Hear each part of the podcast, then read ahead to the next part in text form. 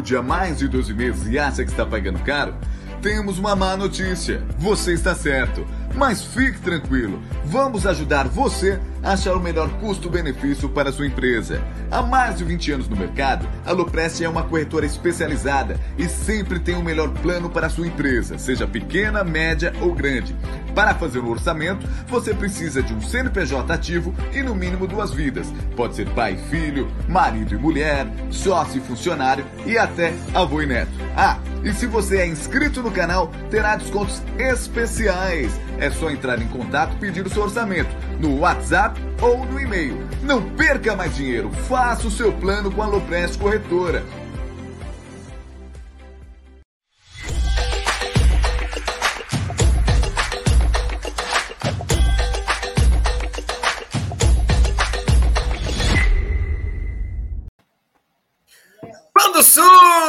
Surge a MIT 1914, quando surge Palestra, está começando mais uma edição do seu programa semanal aqui do Amit.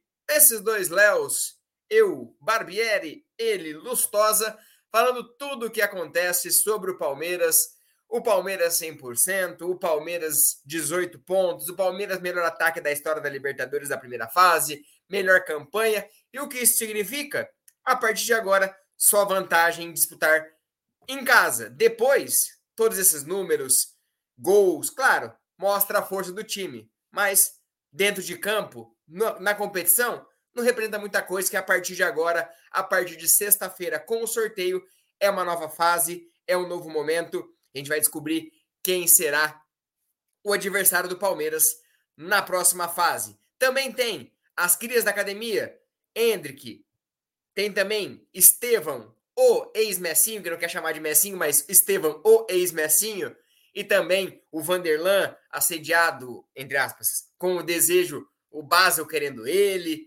Falaremos tudo, a despedida do Daverson, que acabou de acontecer. Começaremos daqui a pouquinho falando dessa despedida, da importância do Daverson para o Palmeiras. Mas tudo isso com vocês, nossos quem nos acompanha todas as semanas, todos os dias aqui pelo canal, e eu peço para você se inscrever, curtir, compartilhar, é muito importante para gente. Chega mais, bora resenhar, bora falar tudo do jogo de ontem e a projeção do clássico de domingo. Palmeiras e Santos, Palmeiras com alguns desfalques importantes, mas defendendo a sua invencibilidade e querendo também, claro, quem sabe alcançar a liderança, vencendo e torcendo para um tropeço do Corinthians.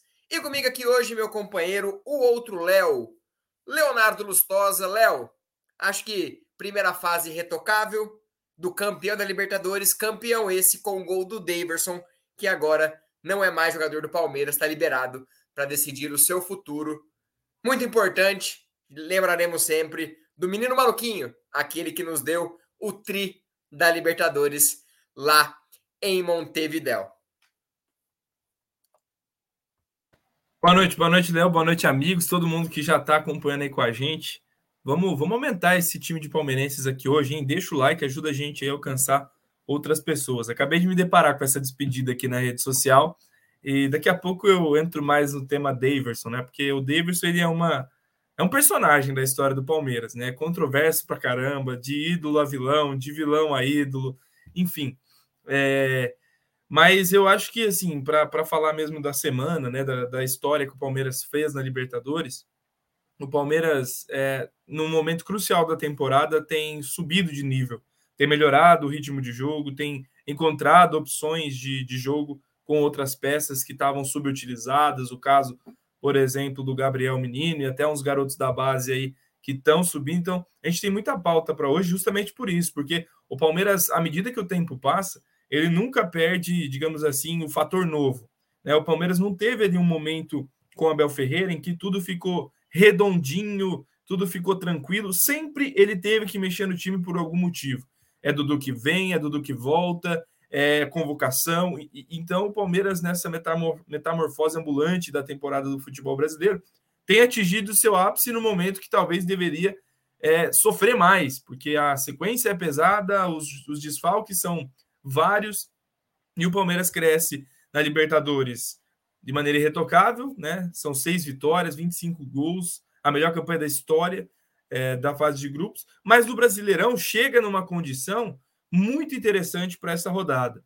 Né? No mesmo recorte de sete jogos no ano passado, éramos terceiros colocados.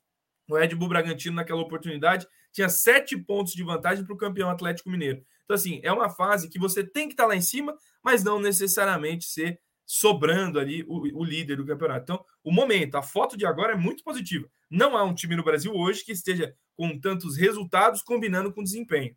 Acho que isso que é o mais legal do Palmeiras, né? E agora é um novo teste, como eu estava falando, Léo. Palmeiras vive de novidade. A nova do momento é viver sem a coluna vertebral do time no Brasileirão. Como será com os desfalques? Não sabemos, esperamos que quem deu resposta contra o Tátira, volantes, jogadores da base, possam suprir as necessidades do Palmeiras na sequência. Hoje tem pauta, hein? Hoje, se quiser, nós fica aqui até 8 e meia, no máximo. Não, hoje tem muita coisa, tem uma entrevista muito legal que o Rodrigo Fragoso fez com o Gabriel Menino, algumas revelações importantes dessa nova fase dele. Então a gente pede sempre para você nos ajudar aqui, compartilhar, curtir. Faça você também parte da nossa live, estaremos sempre lendo seus comentários, interagindo com vocês. Daverson estará sempre em nossos corações. E Léo, quero pegar, eu não quero muito analisar a parte coletiva do time, porque seria, como dizem os outros, chover no molhado. Seria continuar falando, falando, falando. Acho que dá para a gente avaliar o contexto total, os recordes batidos, com o momento do Palmeiras e esse novo momento que você acabou de falar. Porque o Palmeiras conseguiu na Libertadores coisa que não conseguia fazer. Porque em 2016, Palmeiras sofre para classificar e não classifica na primeira fase. 2017, cai nas oitavas.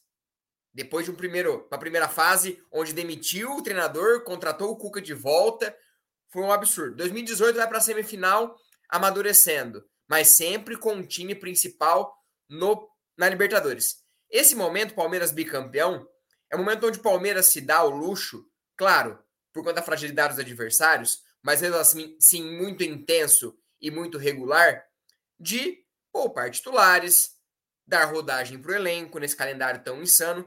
E o Palmeiras consegue, pela quarta vez apenas, sempre de aproveitamento.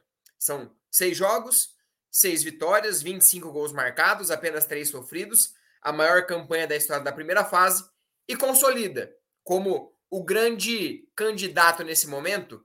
Não, tô falando, a gente tem sempre aquele pé atrás, né? Porque agora é um novo momento, mas se a gente lê a mídia argentina, chilena, paraguaia, é o time que todos querem enfrentar, time a ser batido, vamos dizer assim. Não querem enfrentar, mas é o time a ser batido. Então, é um novo momento e consolida. Cada vez a gente fala que esse Palmeiras do Abel é o melhor. Esse Palmeiras do Abel é o melhor. E a cada tempo, mês em mês, semestre em semestre, o Abel vai criando alternativas e deixando o time do Palmeiras cada vez mais automático e cada vez mais forte. É isso aí, Léo. É só para dar uns números aqui que você não não deu, porque a gente. Eu vou ver se eu coloco na tela até para ficar mais fácil. Estou sincronizando aqui as mensagens, mas só para dar uma noção: Palmeiras, Sociedade Esportiva Palmeiras, é quem mais participou entre os brasileiros da Libertadores, é quem mais títulos ganhou, empatado com os rivais, é óbvio, mas hoje já se considera por ser o recém-campeão, bicampeão. É o com mais títulos consecutivos, dois, porque acho que só o São Paulo do Tele conseguiu fazer isso, né? Então, se junta a, a, esse time. É quem tem mais finais lá desde a década de 60, então é o time mais brasileiro, mais tradicional da Libertadores.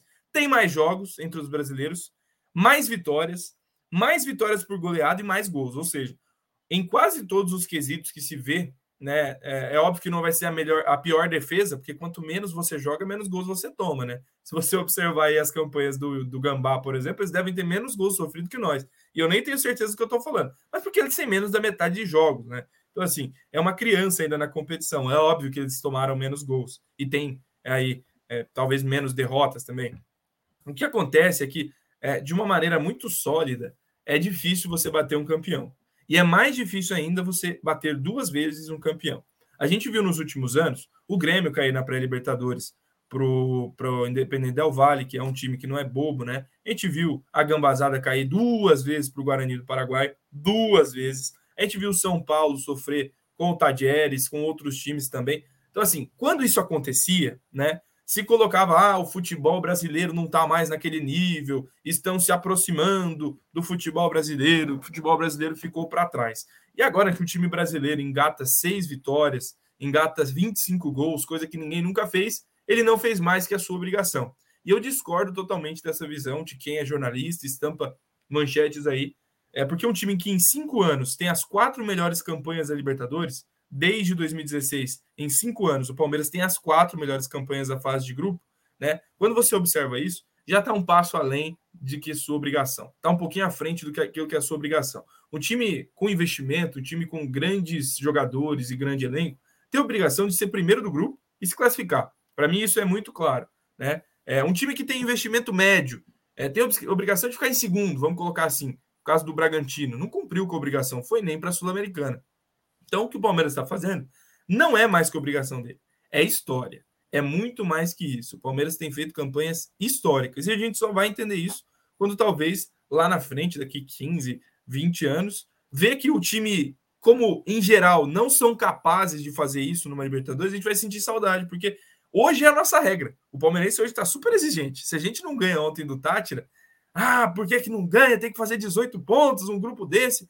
Mas isso nunca se repetiu na história do Palmeiras, sobretudo na história do Brasileirão. Ou, oh, perdão, na história do futebol brasileiro. Então, colocando é, os pingos nos is, o time está entrosado, o técnico é super competente, mas esses dois juntos vestem a maior camisa do futebol brasileiro. E o combo, meu filho, o combo é história. Somos bi e hoje favoritos ao tri. Se vai ganhar, não sei. Mas que está trabalhando para isso, sim.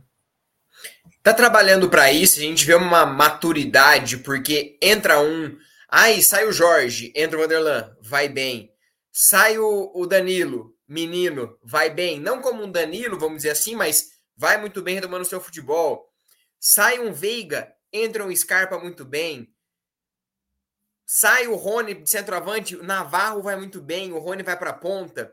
Então, é um time que tem alternativas e, e, a, cada, a cada mês, a cada jogo, a cada campeonato, o Abel é, quebra não só recordes, mas principalmente tabus, fa falácias da imprensa. Por exemplo, 2020. Nossa, o Palmeiras levou sorte. Tava lá, pegou Libertar, pegou Delfim. Quero ver pegar o River. Pegou o River, passou. Ganhou a final do Santos. Ah, mas agora vamos ver o próximo ano. Aí no próximo ano, pega um grupo difícil. Quando é o Vale eliminando o Grêmio, Defende Justiça da Recopa e o Universitário, que era campeão peruano.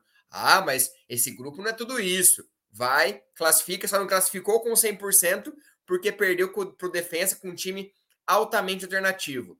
Aí passa por São Paulo, por Galo, por Flamengo. Aí criam, ah, não, mas porque ganhou do Galo por conta do gol fora de casa. O São Paulo, porque o São Paulo não era mais aquilo a mesma coisa. O Flamengo do Renato Gaúcho era um time não sei o que lá. Então, sempre tentaram criar argumentos para desmerecer o trabalho que está sendo feito. Agora é a mesma coisa. E eu concordo com você. Não é que fez mais que obrigação. O Palmeiras está fazendo história ano após ano. E quando lá atrás, a cada há cinco anos atrás, quando a gente falava, eu tenho medo de enfrentar o Boca Juniors, eu tenho medo de enfrentar o River Plate, é hoje assim o América vê o Palmeiras. Os times europeus, times europeus os times sul-americanos, os jornalistas sul-americanos tratam o Palmeiras como com medo. Tem medo de enfrentar. Até outro dia, um jornal, os jornalistas argentinos debatendo sobre o River Plate e falaram que o time a ser batido era o Palmeiras, que precisa se preocupar com o Palmeiras. Então, são marcas, são gols, são campanhas cada vez mais históricas. A gente não sabe até onde vai chegar esse Palmeiras. Porque a gente faz geralmente o balanço de final de ano, como a gente fez em 2020, 2021, aonde esse Palmeiras pode chegar. E a gente não sabe nesse momento, Léo, aonde esse Palmeiras pode chegar. Porque a cada vez aparenta que pode mais, que quer mais. A fome desse elenco quer mais. Então, eu não sei onde o Palmeiras quer chegar. Acho que quer chegar muito longe. O Abel quer chegar muito longe ainda, cada vez mais. E eu tô aqui para aplaudir, apoiar e valorizar. Quero mandar um abraço rapidão para Taizinha Helena, para o César Damascena, para a galera que está acompanhando. Galera de Santiago, de, não, Rodrigo Santiago de Cerqueira César, do interior de São Paulo. Boa noite a todos vocês. Vamos comentando, gente. Vamos explodir essa live, porque o momento é bom. Mas aonde podemos chegar? Né? É uma pergunta muito complexa, porque é, não sou mãe de nada, a gente não sabe fazer previsões, mas a gente sabe observar a foto, o momento, o trabalho. Isso pode mudar, é, é verdade. Deus me livre, alguém pode se, ser vendido, se lesionar, mas o momento do Palmeiras é que o Palmeiras, primeiro, sobra fisicamente em relação aos adversários, sobretudo os da Libertadores, né? Tem um elenco ali regular, um elenco bacana. Para mim, não é um elenco estrelado, não é o melhor elenco do Brasil ainda, mas pode vir a ser. A gente fala isso há muito tempo. E o time do Palmeiras é um time muito preparado. É, eu, a gente cada vez menos vê o Abel gritando instruções para o time. Eu acho que isso é, é, um fato que ontem eu fiquei observando durante o jogo. O Abel ficava aqui, ó, no máximo, um para cá, um para lá. Mas antes, cara, era copinho para o lado, era vem cá ver os copinhos e tal, aquela coisa, a posição de Abel, o pensador. O Abel, cara, ele colocou na cabeça desses caras as rotas, e são várias, para se fazer um gol, para se criar uma jogada. Né? Os ajustes hoje são muito pontuais. É por isso que eu acho, por exemplo, que há muita dificuldade do Abel em utilizar alguns jogadores da base. Porque os, os titulares, os veteranos, mesmo que piores tecnicamente, e eu não estou concordando com isso, tá? Eu estou só, só explicando o que eu imagino que o Abel pense. Mesmo que a base esteja participando dos treinos, ainda não estão maduros o suficiente para competir com essas todas todos esses é, modelos que o Abel utiliza durante o jogo. Ele já falou sobre isso em entrevista coletiva, falou sobre maturidade competitiva, e eu acho que entra muito nisso, jogadas ensaiadas, essa questão. Quanto tempo vai passando, quanto tempo vai passando, a gente observa jogadores que entram, têm oportunidade, mas isso com calma. Então, é, o Palmeiras hoje ele está ciente. A gente não vai ver o Abel no banco é, domingo, por exemplo, contra o Santos, né? Porque está suspenso. Mas eu imagino que vai ser tranquilo, sabe? É óbvio, faz a diferença o treinador no banco. Mas na questão de roteiro, rota do jogo, por onde vamos atacar, como vamos defender, não é mais preciso tanto assim ter o Abel Ferreira gritando o tempo todo. Ah, então você está falando que o Abel é desnecessário, pode mandar embora? Não. O vestiário ainda é muito parte do jogo de futebol. E isso ninguém controla melhor. Recentemente, talvez só o Felipão, em certo momento de temporada, tenha feito um trabalho tão de tanta união. A gente imaginava, por exemplo, daqui a pouco a gente vai falar do Gabriel Menino, um Gabriel Menino meio magoado de não estar tá sendo utilizado e tal. E hoje ele dá uma entrevista sobre uma proximidade com o Abel que a gente não esperava.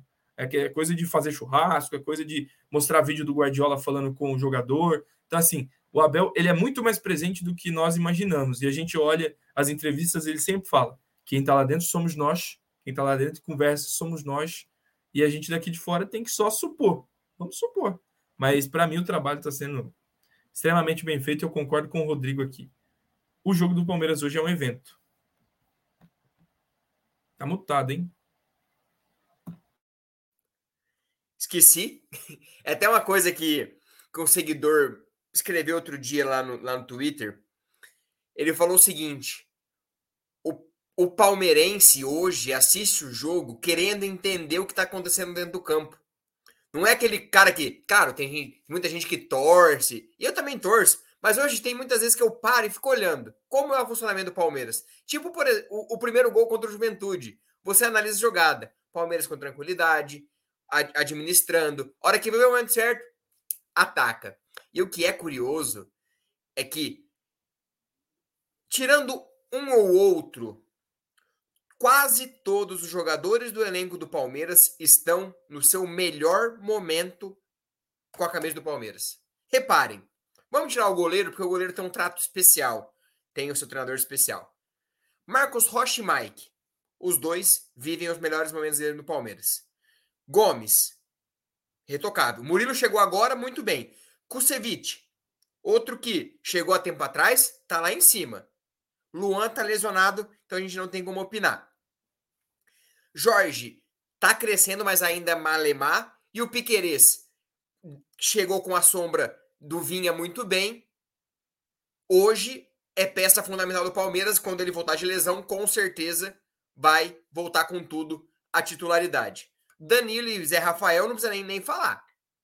Para mim, a melhor dupla de volantes, ó. Desde muito tempo. Dá até para discutir se é melhor que César Sampaio lá 99. Eu tenho, eu, eu ainda quero fazer uma live sobre isso, sobre essas, essas questões. Gabriel Menino, voltando com tudo. Jailson estava muito bem, chegou há pouco tempo, mas estava muito bem. Não estou esquecendo de ninguém. A Tuesta chegou agora, está oscilando, mas foi convocado. Olha, as ironias do destino. A Tuesta convocado para a seleção colombiana. Ainda bem. Aí temos Veiga e Scarpa, não precisa nem falar nada. São dois que estão arrebentando. Veron cresceu muito, lesionou. Dudu, nem se fala. Navarro, muito bem. Rony, muito bem. Breno também, sempre que entra, entra bem. Rony, muito bem, não. Rony tá melhorando, porque ele veio de uma fase. O Rony fez um gol ontem, beleza.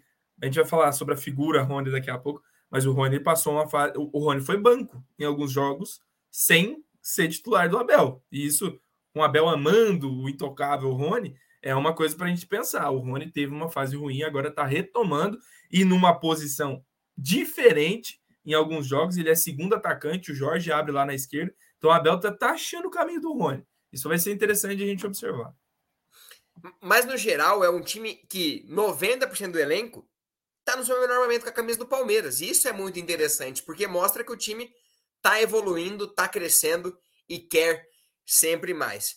Mas é muito importante a gente falar também das individualidades. A gente citou um por um aqui, e hoje o Gabriel Menino deu uma entrevista muito interessante para o Rodrigo Fragoso, muito, muito interessante, onde ele falou da conversa que teve com o Cícero e com o Anderson Barros quando ele foi retornar, do momento onde ele viu Renan e Patrick sendo negociados e pensando: será que eu sou o próximo?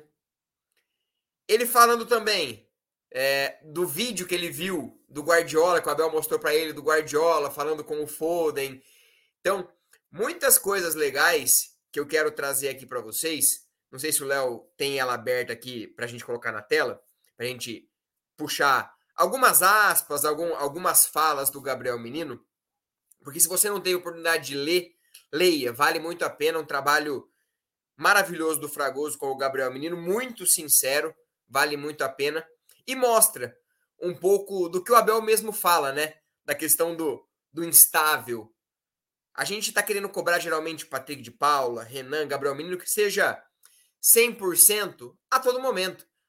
Mas são jovens, meninos, e ele mesmo fala que ele conversou com o William e o William falou: da porta para dentro é muito especial, da porta para fora é assédio, é pessoas vindo em cima, amizades. Então a cabeça do garoto vai além e foi muito legal ver o que o Gabriel Menino falou sobre principalmente esse novo momento, essa nova fase.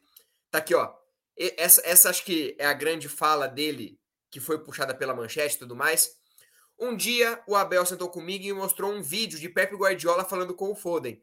Ele, ele falava que a vida tem um gráfico de altos e baixos e quando o jogador chega embaixo, quando ele é pica de verdade, ele tenta voltar o mais rápido possível para o alto. E aí eu te pergunto, Léo, o Gabriel Menino é pica de verdade? Ele tem potencial e é um grande jogador para, claro, guardar devido a proporções, o Foden é um uma grande revelação inglesa, mas o Gabriel Menino, desde quando subiu lá com o Luxemburgo, sempre mostrou muitas valências, muita expectativa, muita qualidade e que depois de um certo momento deu aquela caída e como ele mesmo fala, altos e baixos. E ele estava ó lá embaixo. É, eu acho que ele ainda não deu a volta por cima. O diretor que colocou esse GC é um canalha, né? Brincadeiras à parte mas o processo de dar a volta por cima passa por uma autocrítica que ele faz nessa entrevista várias vezes.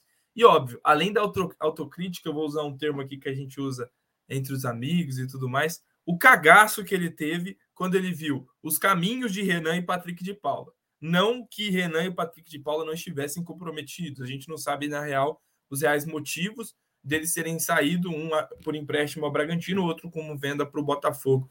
Mas o, o, Gabriel Menino, dentre todos esses, foi o único que foi convocado para a seleção principal. Então, a carta de visitas dele no Palmeiras Eu acho que por uma precipitação do Tite, porque o menino não era lateral naquele momento, é, deslumbrou, deslumbrou a cabeça dele. Ele é um jogador muito jovem e nessa entrevista, inclusive, ele fala sobre uma conversa com o pai dele. Pô, você jogou um Mundial na ponta. Você jogou a Libertadores como lateral. Outro dia você estava no meio. Essa indecisão não pode te deixar para baixo, ela tem que te deixar para cima. Você veste a camisa do maior time do Brasil. Né? Então, assim, o Gabriel Menino, não por conta do nome, mas ele sofreu as decepções no Palmeiras por ser um menino.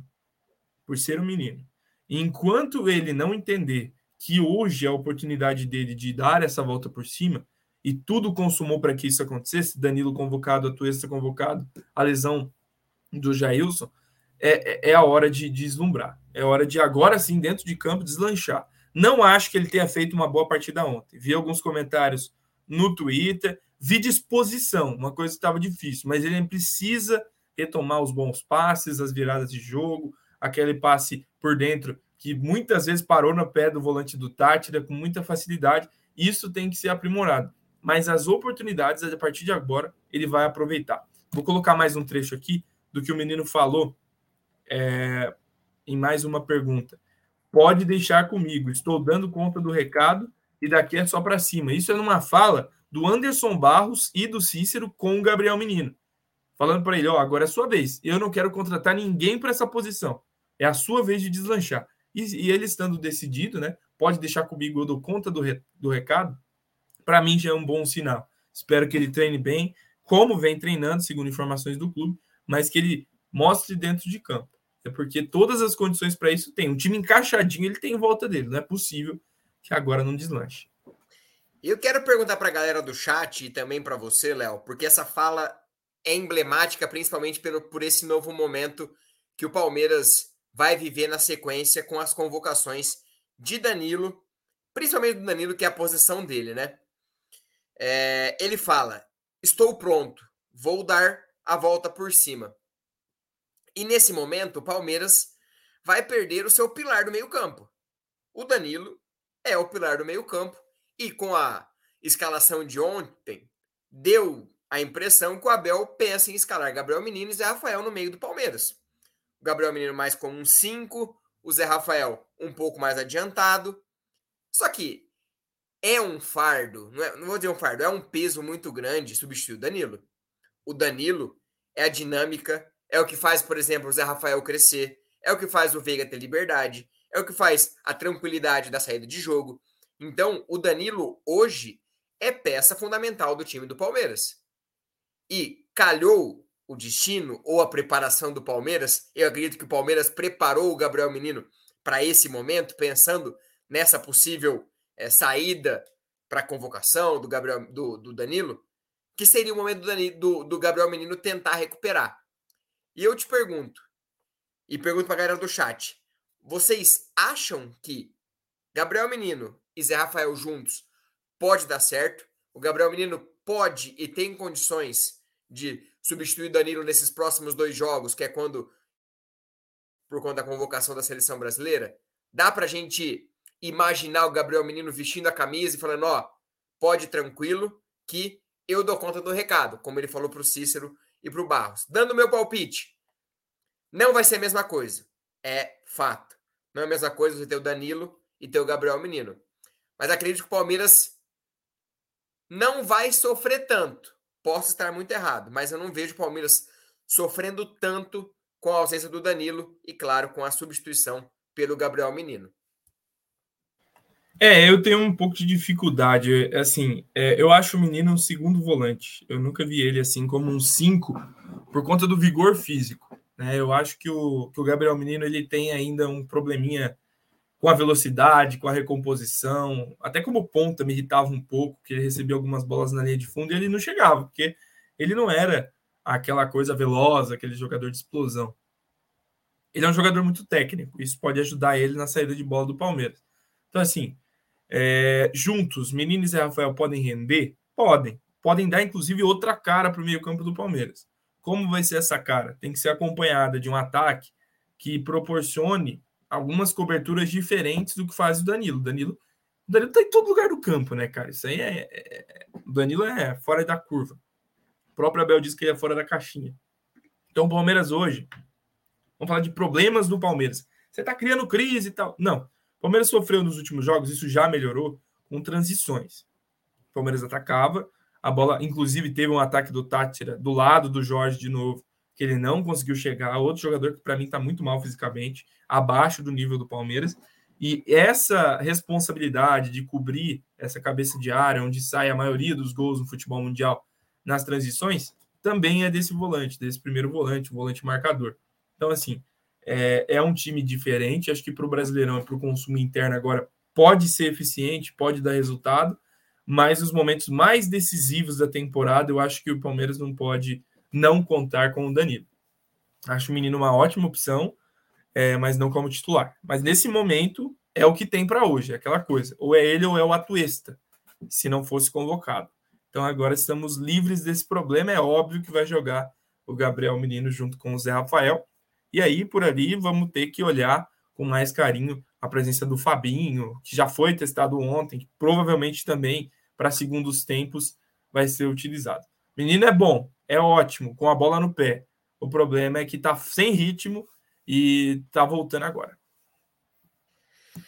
E falando de problemas, não tem nada a ver de problema, porque o chat é maravilhoso. Você que está aqui, não é problema nenhum. Curta, compartilhe, se inscreva no nosso canal. Ele... JB Anúncios. Se for o Gabriel Menino do início, logo que veio da base, acho que sim. Felipe Israel, menino de 5 anos, não é bom. Nossa, eu tô. Olha, meu Deus do céu, perdão. Menino de 5 não é bom. De 8, talvez.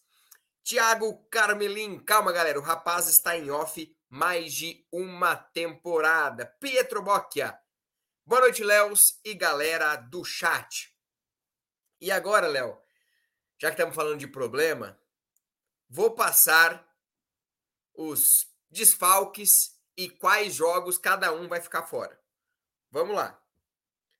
O Everton fora do jogo contra o Santos e Atlético Mineiro e talvez contra o Botafogo, dependendo da viagem. Lembrando que eles vão estar lá na Coreia do Sul e no Japão, assim como o Danilo.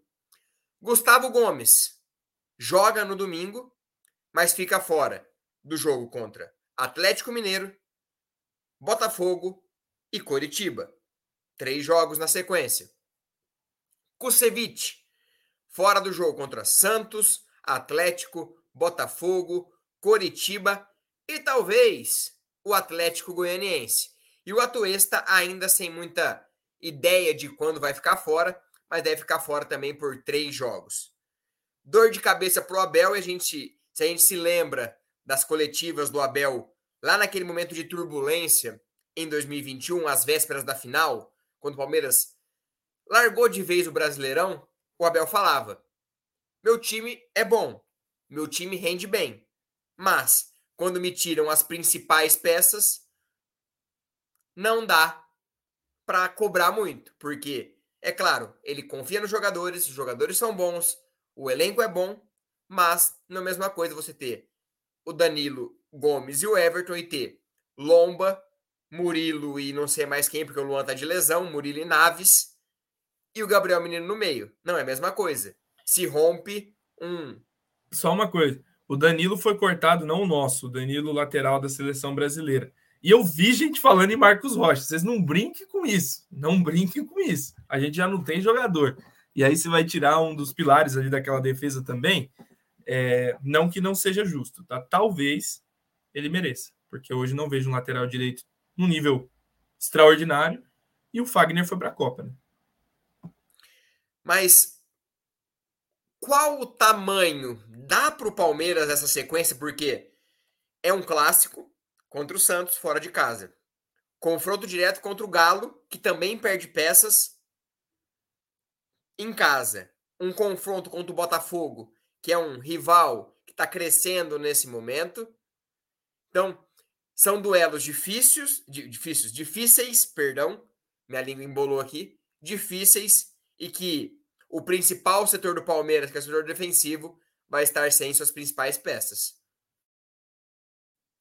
Assim, eu acho que o Palmeiras vai sofrer, tá? Eu acho que a gente não vai passar por essa sem não é demagogia, mas sem um resultado ali que a gente não vai gostar. E isso fruto, obviamente, é, dessa sangria que o Palmeiras vai sofrer por conta da data FIFA. Não adianta só falar, é, o Palmeiras tem sido pioneiro aí na questão da liga, uma liga que pode vir para literalmente estabelecer que não haverá jogos nas datas FIFA. O Palmeiras está há muito tempo com seu treinador e com todo o staff, diretoria, tentando tirar jogadores, vetar jogadores para ir à seleção. Aconteceu algumas vezes, inclusive, já nessa gestão. Mas a, o lado do jogador também vale, né? O atuesta, cara, não joga no Palmeiras, não joga nada. Vai que na seleção se encontra e volta com fome de bola, é, enfim. É, mas durante os jogos, durante o Campeonato Brasileiro, ele só mancha assim o que poderia ser um torneio justo. Né? A gente vê, por exemplo, hoje, o líder é a gambazada. Quem da gambazada vai para a seleção? O que, que eles vão sofrer de baixas, de, de desfalques? É, ali em cima também. Ah, Bragantino, que não está tão bem na tabela, mas times aí que são competitivos. O que, que eles vão sofrer nessa data FIFA?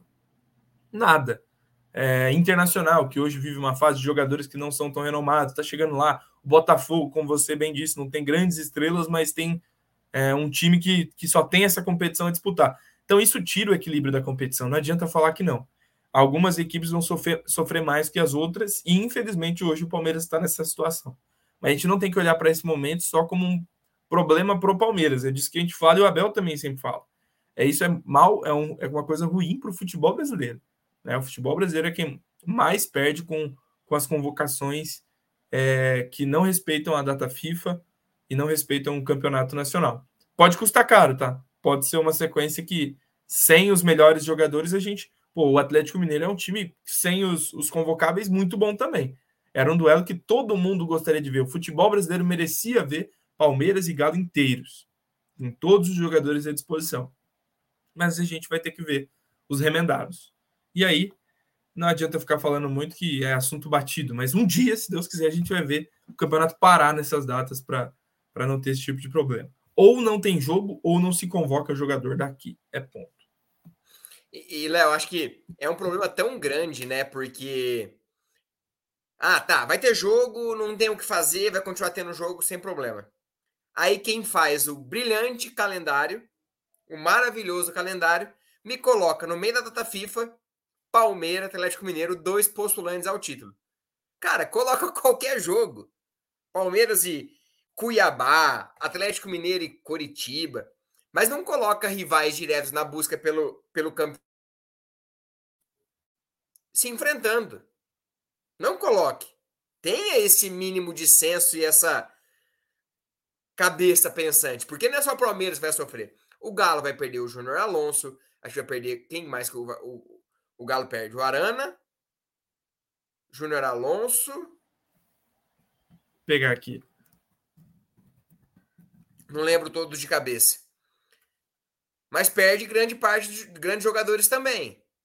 Então é Godin. é inegável. Oi? Godin. Godin também, é dois zagueiros, perde o, o titular e o reserva. Então, você acaba prejudicando todos os times, os principais, e ainda coloca os dois se enfrentando. Então é um completo absurdo. E eu ainda acho que o Palmeiras é, é forte, claro. Imagino o Palmeiras contra o Santos, como tem o Gomes escalado com Lomba, Marcos Rocha, Gomes, Murilo e Jorge. Gabriel Menino, Zé Rafael. E aí, se o Veiga der negativo, o Veiga, se não o Scarpa. Aí lá na frente, Rony, Navarro e Dudu. Acredito eu que o Navarro vai ganhar uma sequência titular nos próximos jogos. Creio eu que o Navarro ainda ganhe. Aí tem o Atlético Mineiro. Aí o Palmeiras vai ter que jogar com Murilo e Naves. Por quê? Gomes convocado, Kusevich convocado e Luan machucado, que deve retornar, possivelmente contra o Galo, também a volta do Piquerez. Mas o, desses todos os jogos, Léo, o que mais me preocupa com certeza é com o Galo, tendo Murilo e Kusevich, e Murilo e Naves possivelmente na zaga. É, tem que ver. O Abel falou em três semanas, algum, alguns dias sobre o, o, o Luan, né? Vamos ver se pelo menos ganha alguns minutos aí contra o, o Santos, dependendo de como tiver o resultado do jogo. É, lembrando que o Abel está suspenso para essa partida. Se a gente observar o nosso elenco, eu acho que é o mais é, que nesse momento perde jogadores importantes no futebol brasileiro, né?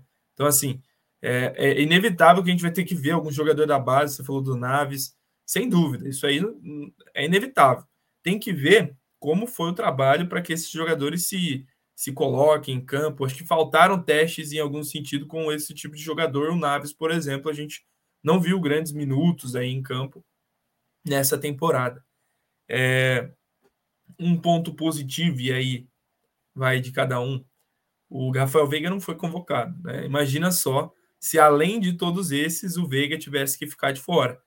É, enfim, vamos ver o que o Abel vai fazer. Não me espantaria que o Abel também mudasse a formação algum tipo de movimentação do time para suprir com, essas, com esses desfalques, mas que o Palmeiras vai sentir falta. E o jogo, como você bem disse, que mais me preocupa nesse momento é o Galo.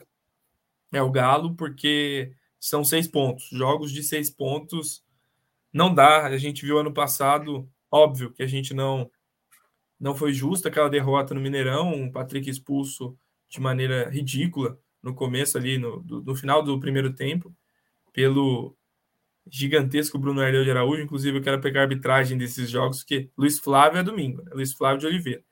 É, inclusive, só um comentário. O Wilton Pereira Sampaio na Copa é um tapa na cara de todo mundo, viu? Parabéns ao Klaus, que merece. Para mim é o melhor árbitro do Brasil, mas o Wilton Pereira Sampaio é para a gente parar e refletir sobre o que a FIFA tem de coragem, ele tem de ruim. E outra, não ter VAR, né? Mostra o quanto a arbitragem brasileira tá na lama, tá na M3 pontinhos. Peço seu like, curta, compartilhe, se inscreva no nosso canal. Lembrando que no dia 12 de junho é o Amit, Web Rádio Verdão, toda a galera tá preparando uma surpresa especial. Dia da Paixão Aviverde, tem novidade vindo, então um dia especial para o canal Amit e para todo mundo, todos os inscritos, membros aqui do nosso canal. É muito importante ter vocês aqui todos os dias, consumindo nossos conteúdos e a gente segue sempre por mais.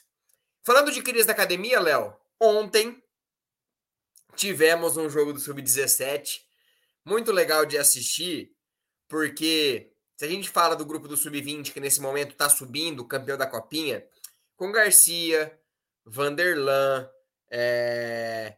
John John, que entrou ontem, Naves, Lucas Freitas, Bicalho, Fabinho, Giovanni, tantos garotos de qualidade, a gente vê uma nova safra surgindo de uma maneira espantosa. Porque temos o Hendrick, que é um cara muito, muito, muito, muito especial. E aí eu quero te ouvir aquilo que a gente conversou em off. Se você teve o mesmo feeling que eu, quero te ouvir também e quero que a galera opine. Temos Luiz Guilherme, que é outra joia. Estevão William, o ex-Messinho, que fez um golaço, 15 anos, acabou de completar 15 anos e destruindo contra um sub-17 do Galo. Então, é especial. Esse momento que a gente vive é muito especial e o Palmeiras trabalha para que não aconteçam erros como aconteceu anteriormente com o Verón, por exemplo, que pulou etapas e o próprio Wesley Carvalho aqui para a gente no nosso canal falou que o Gabriel Verón, comparando com a graduação, pulou após, foi, foi direto para o mestrado e sofreu com essa transição.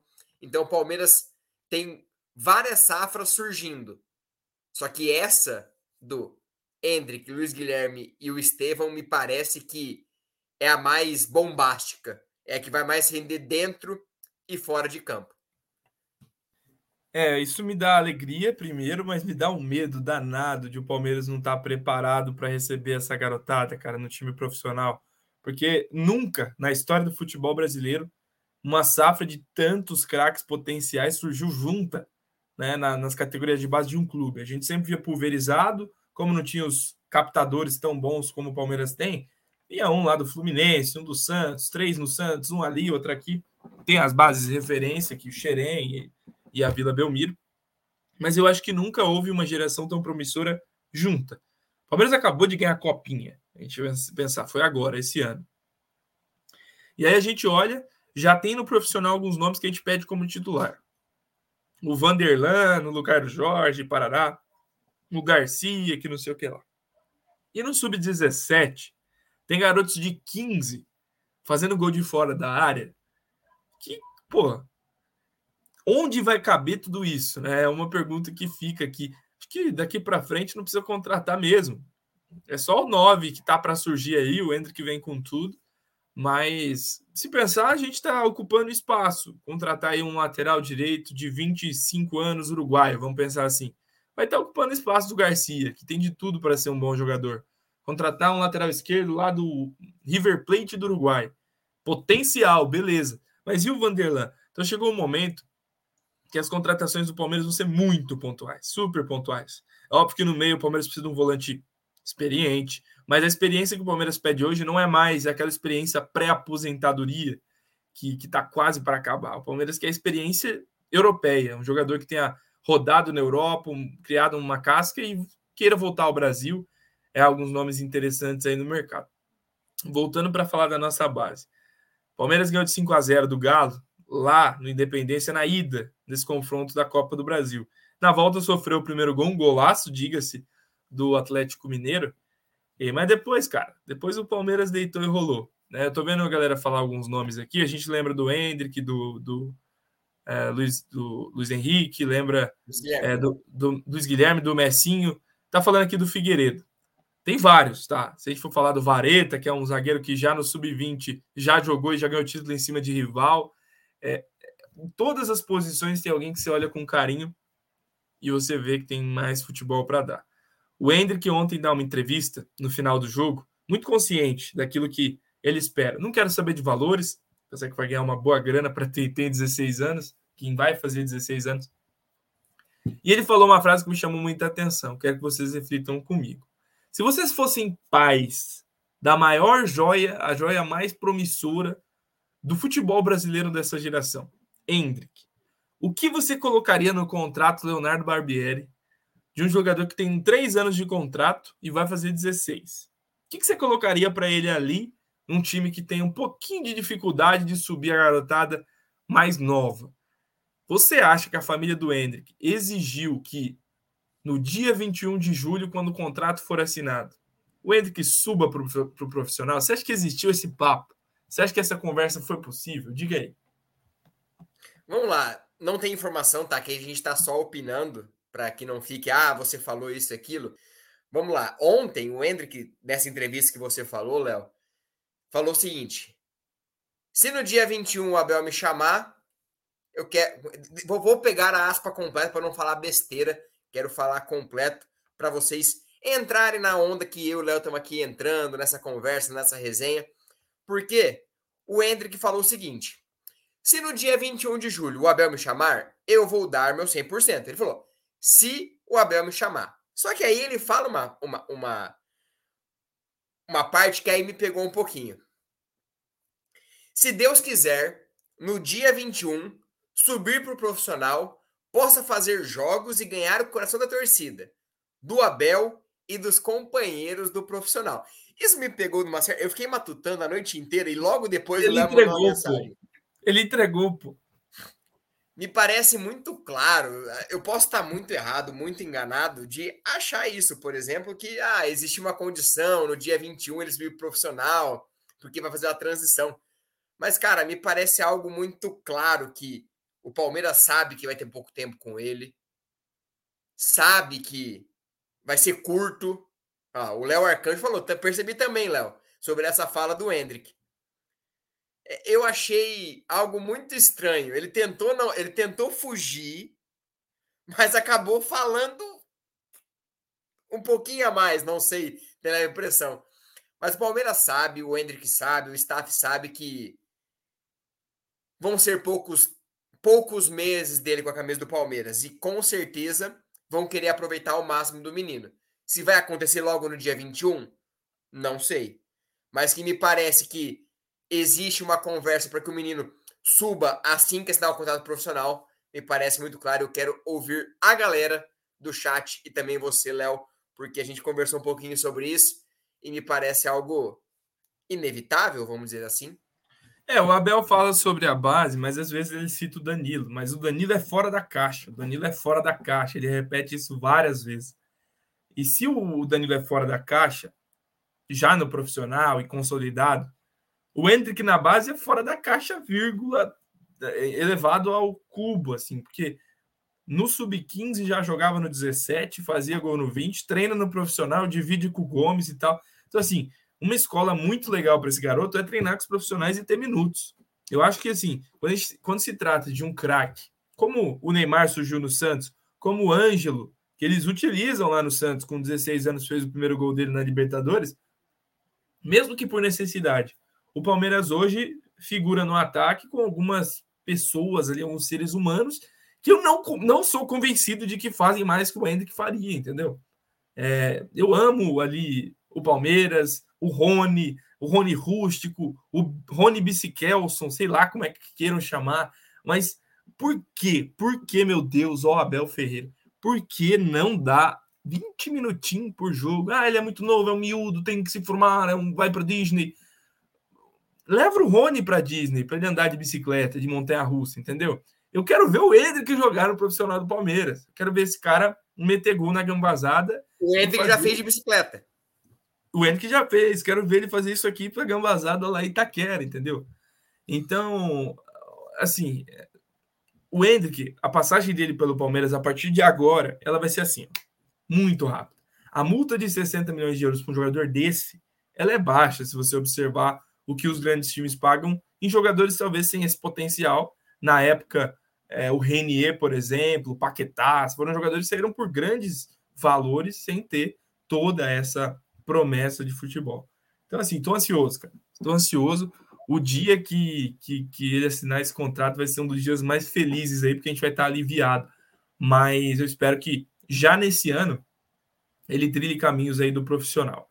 É Rony Bikeson, que a galera falou assim. Grande abraço para o Rony Bikeson, mas eu quero ver o Hendrick, o Hendrick Bikeson, esse que já fez gol de bicicleta com, com 15 anos.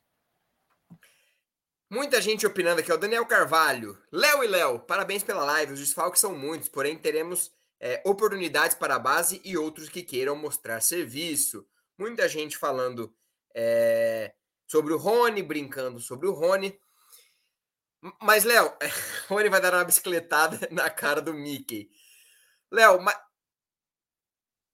no momento que o Fortaleza faz 4 a 1 no Colo-Colo, encaminha sua classificação para a semi, para a semi, para as oitavas da Libertadores. Quem? Com resultado. Oi? Fortaleza? 4 a 1 no Colo-Colo fora de casa, encaminhando a vaga para as oitavas. Léo, a gente brinca, a gente sabe que o Hendrick é muito fora da caixa, mas a gente já viu exemplos de jogadores que foram precipitados, subiram. A gente quer muito ver o Abel acho que quer ver, a torcida quer ver, os companheiros de clube querem ver, porque já postaram, já brincaram. Mas tem que ser tratado como ele é, uma joia. E joias tem que ter cuidado, carinho, lapidar. Porque se você tratar uma joia de qualquer jeito, ela pode ser que não vire em nada, não, não, não, não renda o necessário, o que você planeja. Então, o Palmeiras, claro, a gente brinca aqui, mas tratando o assunto na seriedade, é algo que o Palmeiras precisa muito tratar com cuidado, carinho e já trata, porque tenta deixar o menino longe dos holofotes, cuida para ele focar dentro de campo, a família, o staff. Então, eles tratam o menino com a tranquilidade. Ele mesmo brincou. No momento da assinatura do contrato, estava assistindo o esporte, que é o, o próximo adversário na, na, Copa do Brasil. Igual jogar videogame. Então, o Hendrick é isso um menino de 15 anos.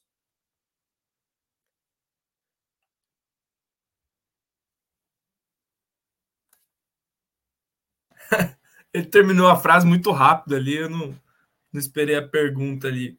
Mas, é assim, nessa fase, é hora do garoto se desenvolver. Do garoto se, se desenvolver driblando, jogando mesmo na base contra times menores, se possível, leva para jogar em campo ruim, porque tem que saber também lidar com esse tipo de cenário. E isso a gente vê o Palmeiras se divertindo né, nas categorias de base. A gente esqueceu de falar do, do Estevão E, e assim, são jogadores que entram em campo, cara, sem responsabilidade nenhuma ali de, de sei lá, ser campeão, sabe? Mas que eles querem fazer gol, brincar de fazer gol, brincar disso. Mas eu vejo uma maturidade no Hendrick que, tanto pela fala dele quanto pelo futebol dele, os passos que ele tem que dar no Palmeiras, eu entendo que você fala sobre ter muito cuidado, e eu concordo sobre isso.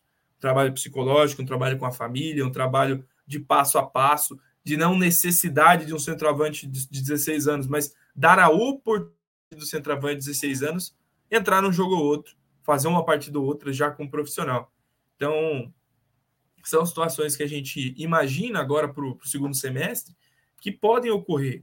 Então, o calendário é muito, muito apertado. Então, vai ter oportunidade para todo mundo jogar, a depender da competição, a depender dos confrontos. Vem mata-mata da Libertadores, mais difícil, mais difícil. Mas e se um moleque desse explode? É o que eu falo. Você tem que ter cuidado, sim, até a, a página 2, cara. O seu cuidado não pode chegar ao ponto de ser omissão. E muitas vezes, e aí é, é a minha opinião, eu acho que o Palmeiras se omite na questão da base em algumas posições. Que esse preparo todo, meu Deus do céu, paciência, acaba sendo disfarçado porque pelos resultados. Mas algum, o Giovani, para mim, não ter sequência. Ah, lesionou. Não estava tendo sequência antes. Para mim é um absurdo. Para mim, ele merecia, não é questão de, de querer, não. Ele merecia aquela sequência. E se o, o, o, o Giovani, que é um jogador querido pelo Abel e tal, não tem essas oportunidades, me dá um pouco de medo quando eu vou poder ver o Hendrick jogar e, e fazer gol no Tricas, meter o, a comemoração. Mas, como você disse, isso é passo a passo. Um minuto aqui, um minuto ali, preparo físico aqui, preparo físico ali, mas tem que jogar. Para mim, tem que jogar. Tem que jogar e eu espero que ele jogue dois anos. Dois anos para mim tá, ó. Boneca, dois anos de Hendrick, faz aí, acho que 70 e poucos gols em dois anos? Será que é uma boa margem? Será que eu tô chutando alto? e agora é momento de falar dele. Daverson, que se despediu do Palmeiras. Contrato vai até dia 30 do 6, mas hoje foi homenageado pelo Palmeiras e está livre para buscar um novo clube. E aí Acabou a passagem de Daverson, o autor do gol do Deca, o autor do gol do Tri da Libertadores. É, quero agradecer de verdade o Daverson. Não sei se ele vai assistir, creio que não. Mas, aqui como um palmeirense, sei que muita gente está aqui. Teve as loucuras? Sim, teve. Teve momentos que a gente falou, nossa, como esse cara veste nossa camisa? Teve. Mas também teve muito momento bom. O gol do Deca, a campanha do Deca, onde ele foi de suma importância com o Felipão, o retorno dele onde ninguém mais queria e o Abel vai lá por conta da dificuldade de contratar alguém, aposta nele e ele vai, faz o gol do tri, não desiste, entra na prorrogação. Então, Léo, foram 144 jogos, se eu não estou enganado. Chegou em 2017, saiu, voltou e a gente jamais vai esquecer do Davidson, um cara que maluco, mas maluco pelo Palmeiras e que lá em Montevidéu escreveu uma história linda e se colocou no hall dos grandes jogadores que passaram pelo Palmeiras. Travei, mas voltei. Apesar de não ser muito técnico, era gente dentro de campo que lutava, não desistia, mesmo maluco, esteve sempre lá honrando a nossa camisa e eu espero que ele tenha todo sucesso na carreira dele. Um personagem controverso, um personagem de muitas páginas felizes e outras de raiva pela torcida do Palmeiras, mas que foi coroada no fim com muito amor. Eu acho que o Davidson teve momentos para sair do Palmeiras odiado e ele conseguiu, com mérito do trabalho e da loucura dele, é, sair por cima, sair com as portas, as portas abertas, as portas da frente e muito querido por uma torcida que canta e vibra. Eu acho que o, o Davidson, cara, ele é um dos personagens mais malucos que eu já vi no futebol. Assim, a gente já viu Balotelli, aquela coisa de, de, de jogador malandro, Edmundo, tudo. Mas o Daverson entra nesse rol de jogadores malucos, jogadores com histórias muito loucas. O Daverson vai do gol da final da Libertadores, mostrar o dedo do meio para a torcida, é, cuspir na cara de outro jogador, se jogar e dar uma entrada com a sola da chuteira no meio da barriga de um cara. Então, assim, o Davidson ele é ou 8 ou 80. Uma coisa a gente não pode falar, o Davidson nunca se omitiu, nunca deixou de se entregar. Às vezes você cedeu. E quem não se cede aqui? Nós queremos alguém que se ceda tanto assim no nosso time? Talvez só nos momentos bons, talvez só nas nossas vitórias. Mas o Davidson merece páginas ali só para ele nessa trajetória pelo Palmeiras.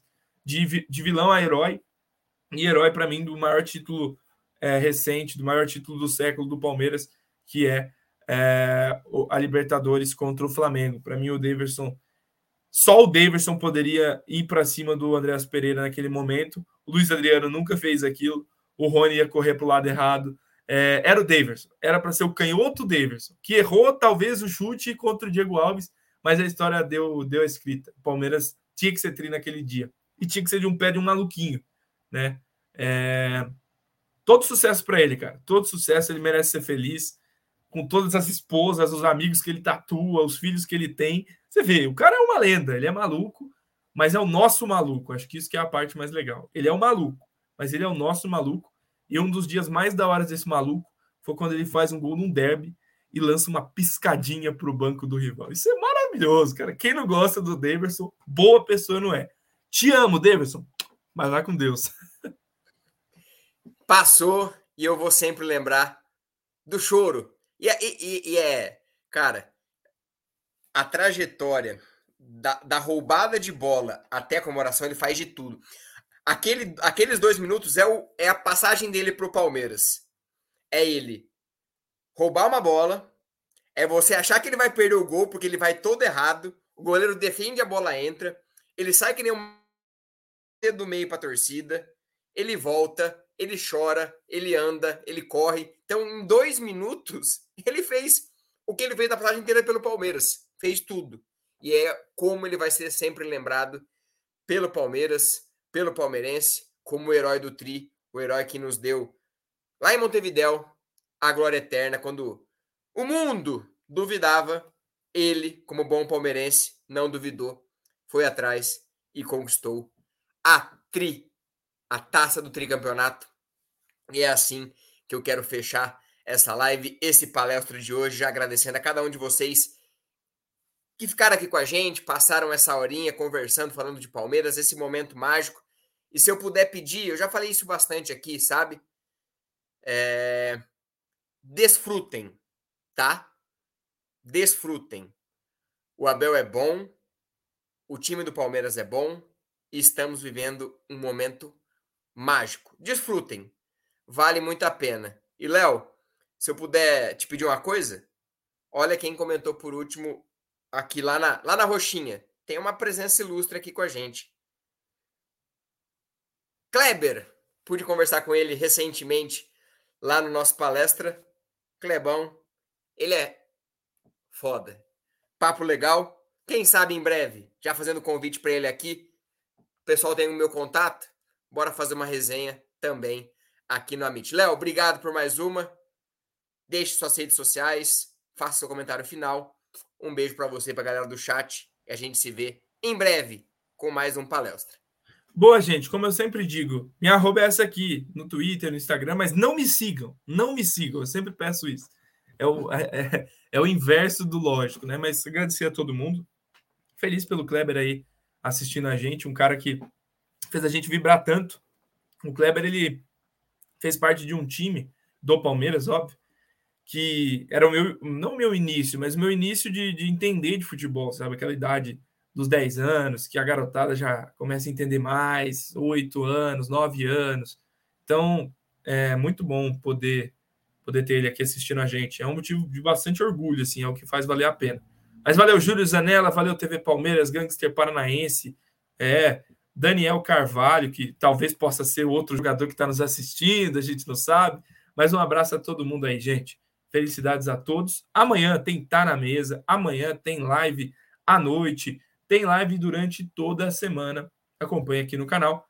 E vamos com tudo. Palpite, Léo, para domingo. Palmeiras e Santos, Santos e Palmeiras. Vou te colocar nessa, hein? E aí? 2x1. Palmeiras ganha de virada, 2x1. É, o Santos tá cascudo, tá, tá, tá um time mais arrumadinho. 3 a 0 para nós. Um jogo difícil, complicado. 3 a 0 para o Verde. Gente, um abraço a todos e avante palestra. Sobe a vinheta.